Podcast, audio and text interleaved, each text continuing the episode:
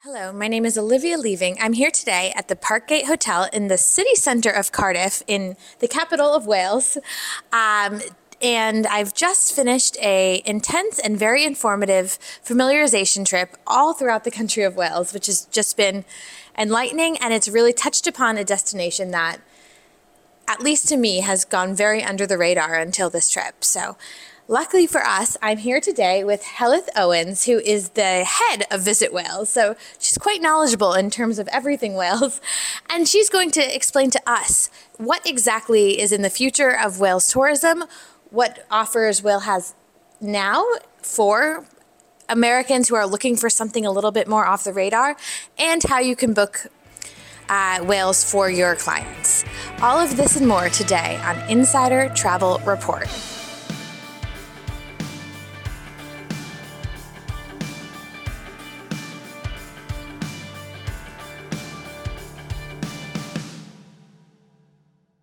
Thank you so much for being here today, Heledd. I'm excited to really get into exactly what Wales is as a destination with you.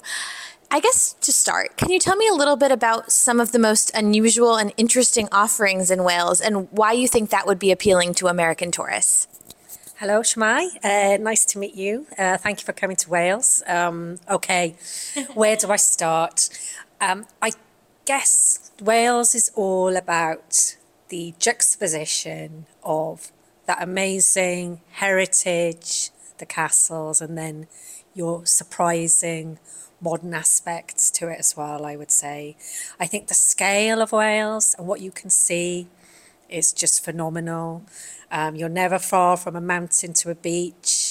Um, there's not many countries in the world where you could see a Monet, Monet in our museum, National Museum of Cardiff, Wales, um, in the morning and be at the top of a phenomenal mountain in the afternoon. And that really encapsulates what Wales has to offer, um, that ability to see so many amazing things. Absolutely. And something I've noticed in these last four days is the nature. It is astounding. uh, we stayed in a manor house in the countryside. It just felt very unique. It felt it felt like you really could escape and we really aren't that far away from these major cities. Can you tell me a little bit about what you love with the nature in Wales? Yes. Um, everybody that comes to Wales comments on how green it is. It's the thing that um, a lot of people that come here tell us all the time.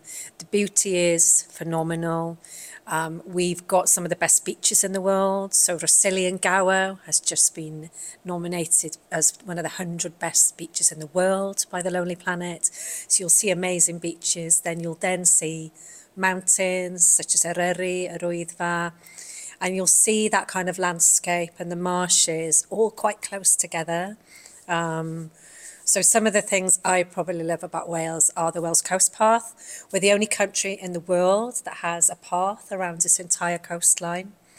The Pembrokeshire part of the National Coast Path, it's wild, it's beautiful, I particularly like.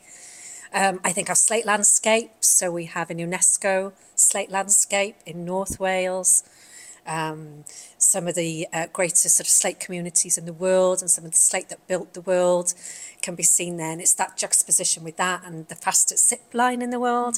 So it's that old and new together. Um, but I think living here, sometimes I take it for granted how beautiful it is mm. because we are very lucky where you'll be driving to a meeting of a day and we get to drive through these amazing landscapes. So sometimes we forget actually how phenomenal they are.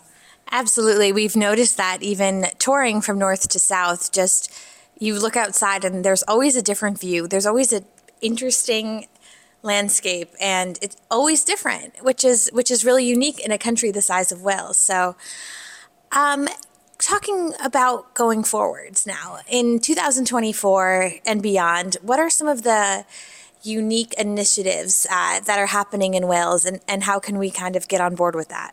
Okay, good question. So I think we're all about growing tourism for good.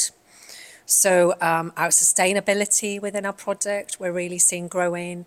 I think we've got some exciting products that are coming to market. Um, I think um, really what Wales has to offer probably in the coming years is um, around that development of new um, restaurants that are coming on board, some of our most popular destinations, such as Caernarfon Castle, that's had a um, huge refurbishment, which means that you can access part of the castles that you've never been able to see before. So that's something new that's um, on board this year. Um, what else? Um, I think some of the kind of key projects like the Museum of Welsh Life, they have some exciting things uh, happening there where you're able to really tap into the culture um, that is part of our everyday lives in Wales. Um, and um, yeah, there's a pretty full itinerary. I think any time you come into Wales, well, where are we now? We're in almost Feb, the Six Nations is, is coming. Um, so that is a really popular time in Wales to be enjoying sport and rugby. Um, so whenever you're in Wales, there's always something going on, I would say. There's there's something for every interest activity level for families, for adventurers, for those seeking luxury. It it really does have all of it so compactly, uh, and you feel that culture. Like that culture is just so prominent wherever you are. Uh, personally, the manor houses as a place to stay, I, I thought were very interesting. Can you can you tell me a little bit about, in your opinion, the most unique selling point to Wales? Good question. I think it's the fact that really you will feel that real Wales wherever you go. Um, we're a country that's very proud of our heritage, of our language. Um, you'll hear the language around. Uh, you'll see that our signs are bilingual. Um, so we are um, we're very proud, um, multicultural and bilingual country. So I think that's something. Um, I think a lot of the fantastic UNESCO sites that we have are um, are there, um, and are really developing at a really fast pace at the moment um, around their kind of orientation and what they have to offer. Um, so I think it's really probably from what I've lived tonight from talking to all the operators is that closeness and authenticity that they say that they've really felt um, from being here over the past couple of days. And I think that's absolutely correct.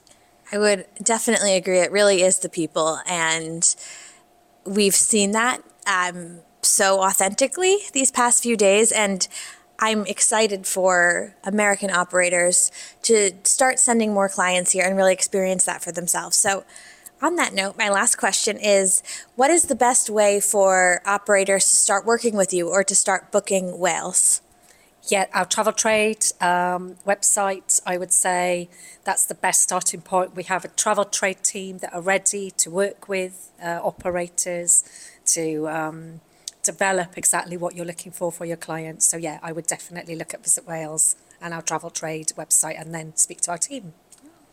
Well, thank you so much. That is so much information to start digesting, but I really think once you come to Wales, you really start to understand it all and it starts to make sense between the geography, the people, the food, the music.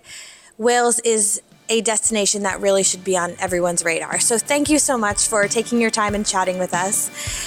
And my name is Olivia Living for Insider Travel Report.